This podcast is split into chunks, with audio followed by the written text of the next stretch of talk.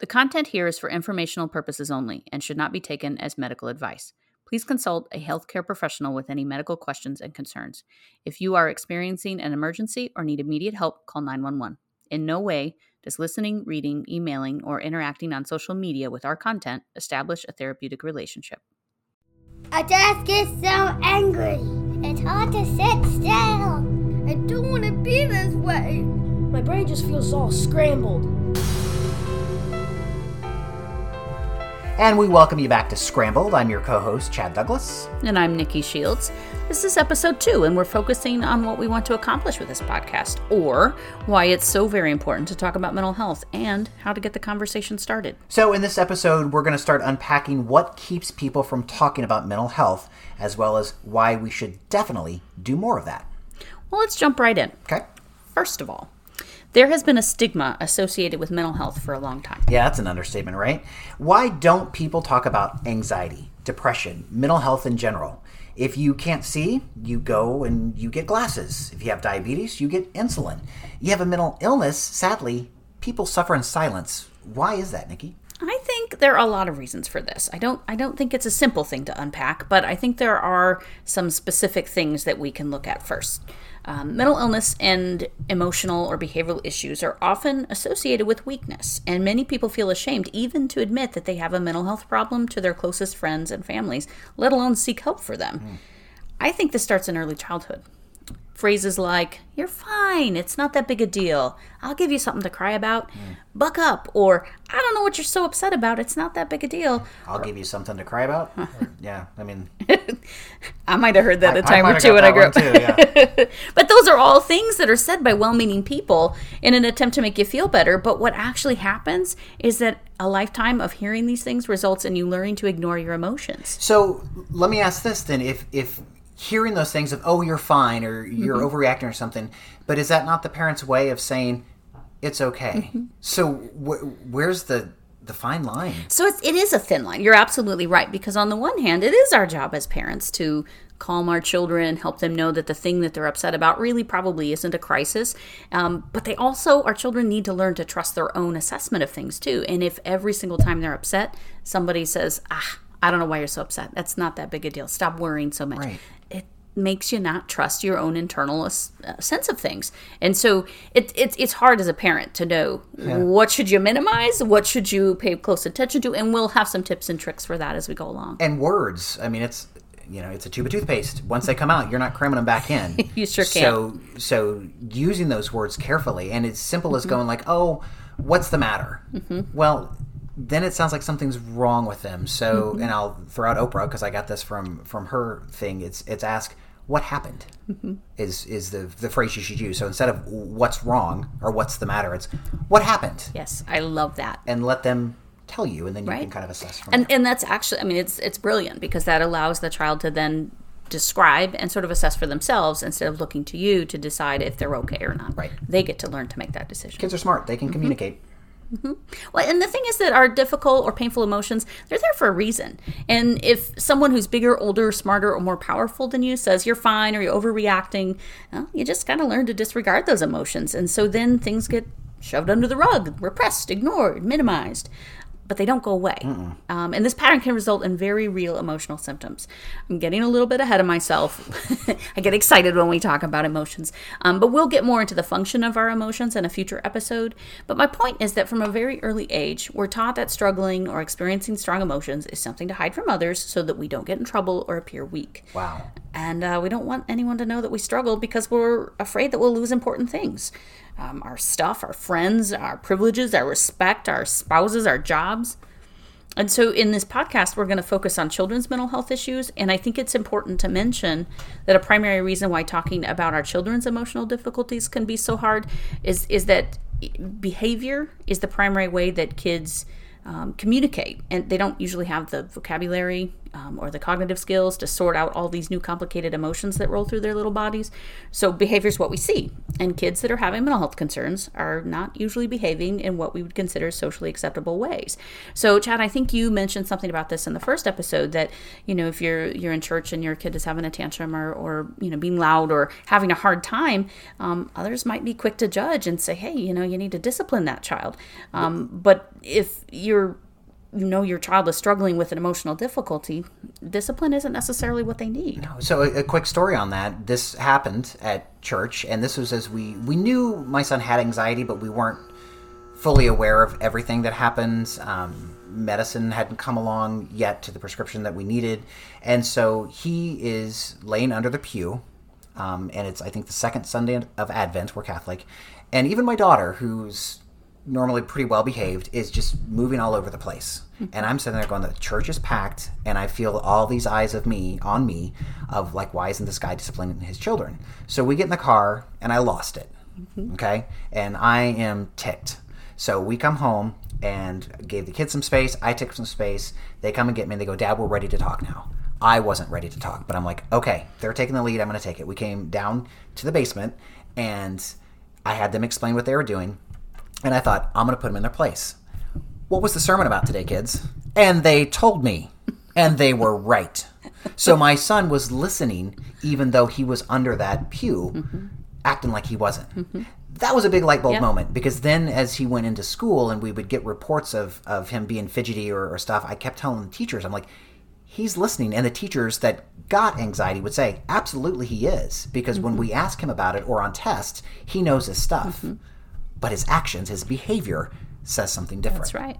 And and so because our behavior is showing what's what's going on under the surface, and historically we have looked at these as problem behaviors mm-hmm. or behaviors that require discipline, you know, we, we kind of miss that. And so talking about children's mental health means we're going to talk about their behaviors. And, you know, I've been a parent for 13 years now, and it's hard for me to admit that my child might have a bad behavior because you know what that might mean?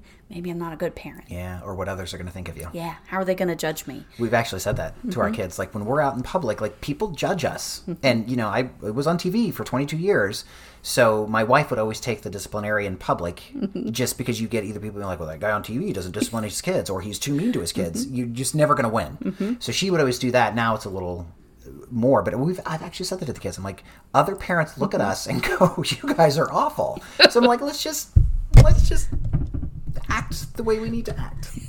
well, and, and doing what I do for a living as a counselor, you know, people ask me for help with their children's behavior Absolutely. all the time. So we'd be in public and my kids would act up and and it wasn't just bad behavior. There was usually a good reason for it. But mm-hmm. I would mm-hmm. be like, "Do you guys know what I do for a living? Yeah. You can't act like this. People are going to think, you know." So we worry about that judgment, and that judgment is what keeps us from sharing with friends or family yeah. or teachers or professionals or whoever that our kids are having a hard time. So we just fixed everything. People stop judging. Stop judging. Yeah, we fixed the world. Be nice. be nice.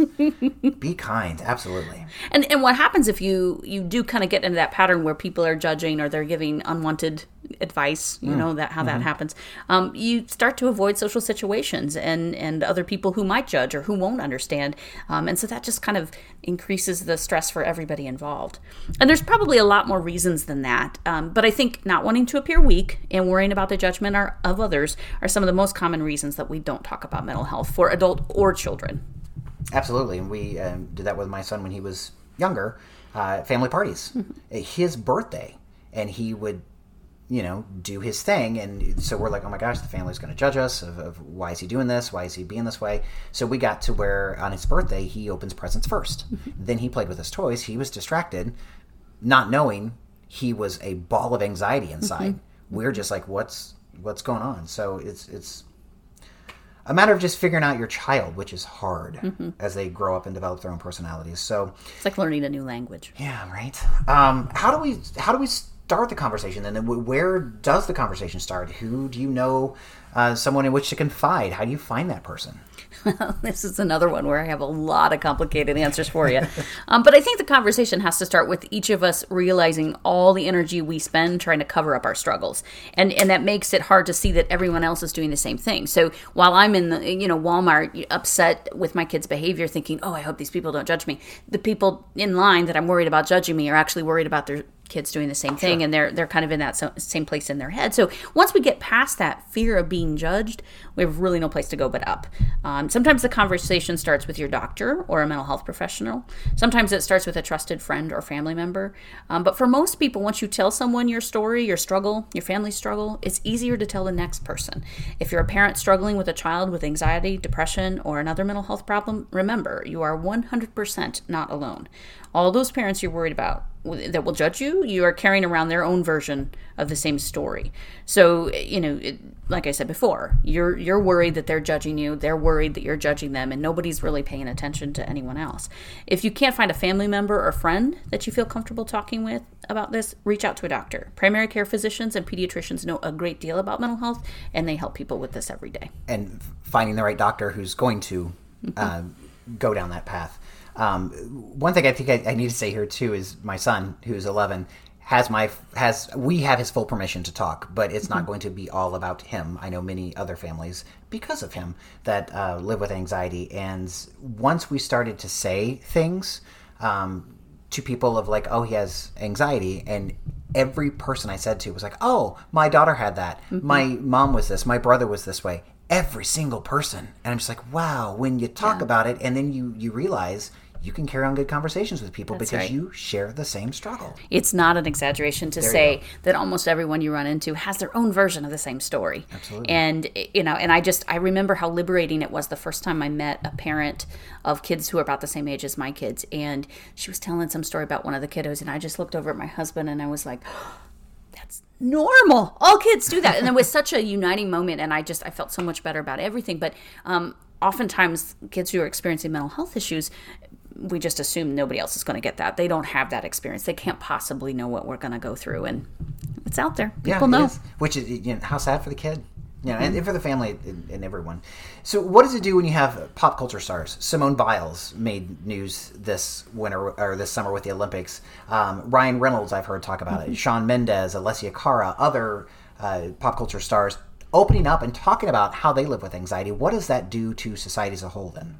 Well, I mean, there have been just an amazing number of celebrities opening up about their mental health struggles or writing about it. You mentioned Oprah and her mm-hmm. the, the book that she wrote with Bruce Perry. Yeah, and and it's a wonderful book, and it just it it's such a a cool thing to see somebody with a name um, that everyone knows, a household name, talking about it. And Oprah wrote just an amazing book. Um, but when we when people we look up to or see as strong normalize struggle, it gives us permission to share and ultimately face our struggles too. I hope to see this trend continue. When Simone Biles bowed out of a competition and shared that it was for mental health reasons, I could almost hear a generation of girls learning that it's okay to take care of yourself, to pause on your way to a goal. It was interesting to watch uh, social media, and don't get me started on that, but just to see the comments of people, and you would see like there is a big divide mm-hmm. when it comes to understanding mental health. Yeah. And people think of athletes, singers, actors as these icons. They're human beings. Mm-hmm. They have struggles just like everyone else. Mm-hmm. And kudos to the ones who are brave enough to get out and, and talk about it and, and make it quote unquote normal. That's I mean, right. It's almost a weird word to say these days. Yeah. So going back to um, finding someone to trust, what do you do if you don't get a great reaction on someone you thought you trusted? So, you know what? My response to this might seem kind of hardcore. Okay. If you don't get a re- great reaction from someone you're trying to put your trust in, if someone is less than supportive when you try to talk to them about your mental health or any other sensitive subject for that matter, they aren't your person. Mm-hmm. People are hardwired with empathy, em, empanadas. They're hardwired with empanadas, mm, um, empathy for one another. But some people don't apply it effectively. Um, you don't have to take it personally, though. It's honestly more likely that their own mental health issues are blocking them from being able to be a support to you. It is definitely not evidence that you should stop trying to share your story. Interesting. So, what can you do to someone with anxiety or depression if they keep it to themselves? What can it do if they just keep it bottled up? Well, that's where the trouble really starts, Chad. Mm-hmm. What happens if you try to keep something a secret, something bad? I'm trying to think of the last secret I kept. you don't keep a lot of those. um, I do. I, am a very good secret keeper, actually. But something bad, I would think that would just eat at me. I would lose sleep. Um, yeah, that would be very it's stressful. Grows and grows like this big dark thing in your mind mm-hmm. and you you know it makes you feel paranoid and it makes you worry what what the other people know and can they read your mind? And you can't remember what the truth is anymore when you when you hold on to something like that. And that's kind of the same way with with an emotional symptom or something that you feel like might be wrong with you. If you're not sharing it you're not fact checking. You're not asking someone else if they've ever, ever had that same experience. You it just it just grows. It has nowhere to go. And that's when we really start to see symptoms leak out. That's when depression becomes unbearable that's when anxiety you know takes over and keeps you from being able to do the things that you need to do. And so um, not telling someone when you're having a hard time is just the best way to feel so much worse. And we'll get into symptoms um, and signs and symptoms of anxiety and depression and, and stuff in future episodes and how to kind of deal with those and combat them. But one of my least favorite subjects of all time, Nikki, is math. But uh, if you remember Venn diagrams from geometry, sorry, cold chill. you, have a, you have a tic developing yeah, geometry. Uh, um, th- those three conditions anxiety, depression, and OCD live in a Venn diagram. And I know sometimes when you treat anxiety with medication or therapy or whatnot, symptoms of depression flare up. so then you treat that, and then here comes that OCD, that obsessive compulsive disorder, or that just like chronic thinking. And, and when you're left alone with those thoughts, and that OCD especially, then you're thinking like, I can't tell someone I'm nervous, and it just eats at you and eats at you. and then you start does. feeling like you're not good enough, mm-hmm. you're not loved. Mm-hmm. There's all kinds of things you can think, which leads down to depression, and that can get very, very serious. So, you know, keeping a secret doesn't feel good and it can make things worse. And so, if a run of the mill secret makes you anxious or worried, imagine what keeping your emotional difficulties secret can do. Mm-hmm. We start to feel ashamed. We avoid doing things we enjoy. We assume that everyone knows or suspects something. And basically, our symptoms just increase until something pops. This can be harmful to important relationships or even dangerous. When people keep this kind of thing to themselves, they sort of lose touch with reality and everything seems worse than it is. When you don't talk about it, you make the false assumption that no one gets it or could possibly understand what you're going through. And after nearly 18 years of clinical practice, I can tell you that there are very few things you can experience that the people around you haven't also been through at some point in time. So, who starts this conversation? Is it the person? Is it the child with anxiety or depression? Or is it a friend or family member who sees signs and symptoms? I think any of the above Okay. is appropriate. It can be very difficult to approach someone you care about that's having a mental health problem, but if the people we love won't do this for us, who can we count on? Right? To the extent that someone can, though, especially if their symptoms are invisible, hmm. it often needs to start with the person or family that is experiencing this struggle. What many people don't realize is that by being open, sharing our stories, we can help others do the same. Yeah, a band aid's not going to fix this. You Oh. say something's visible, you can't see the bruise or Nope. the, the scratch. So, who's part of the conversation? Conversations about mental health need to include the family, the individual, the physicians, counselors, friends, whoever's involved and can be helpful in the person's support system. Um, but it also depends on the person and their individual situation. And and the thing about mental health is, I, I think the the most successful outcomes are the folks who have supports at home, at school, at work, in all areas of their life. And and when you don't talk about it, you can't obtain those supports. You don't know who's there for you. Is this something, anxiety as a whole, can it be cured? So that's a really hard question to unpack, and let me tell you why. Um, as we mentioned in the first episode, we all have anxiety. We all need anxiety. And so if we just go based on the anxiety as something that motivates and protects us, no, you can't cure it. It's always going to be there. And, and if you do it right, you're going to have anxiety for the rest of your life. The part we can so called cure, and I'm using air quotes, is the debilitating part. The part that, that shuts you down and makes it so you can't move. The part that makes it so you aren't able to enjoy what you're doing anymore. That part we can work with. And depending on the person and the ultimate cause of it, yeah, there's there's definitely some ways to get you know to a place where um, it's no longer getting in your way. And then, can you develop it, or are you born with it and it just rears its ugly head at some point because some something's triggered you, or you've had some trauma in your life? Yes, all of the above. Okay. Sometimes I think kids are just born with a little bit higher dose of this necessary emotional thing that we have. Um, but for other people, it is based on an experience, or, or like my own story was a series of events that kind of led up to that. But it was also probably a little bit of hard wiring too. I was probably born with a predisposition for it. So I think um, for most people, if you sit down and you go, I'm having a problem with anxiety, it's not usually just one factor. It's usually some stressors, some experiences, but also maybe some genetics that play a role too. A term I haven't heard used in a couple decades, I kind of go back to the, maybe the 90s, was chemical imbalance. Oh yeah, that's Is- a fun one. Is that a, a thing? So the the thing about that phrase is there's no way to measure it.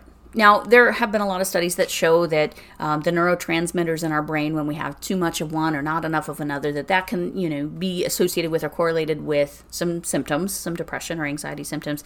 But it's hard because you can't necessarily take a blood test to tell you that you have a chemical imbalance. Um, I tend to think of it more as just the way you're wired. That there's just certain things that wired together in your brain in a way that create, you know, this this extra anxiety. Um, and so and i don't hear the term chemical imbalance as much I, I, like what you said it was really more in the 90s and i think what we realized is that, that term doesn't help us find a solution but at least started some conversations it, it definitely it was better than nothing wait yep was it 20 years ago or 30 years ago I don't want to think about it. I, we decided we don't like math. You, math is not my yeah. thing. So, this episode we talked about starting the conversation.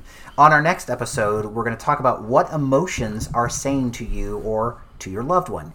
If you like what you're hearing, or you know of someone who could benefit from our podcast, please tell them. Our number one goal is to start a conversation about mental illness, and you can help continue that conversation by simply talking about it. Share your story and make a difference.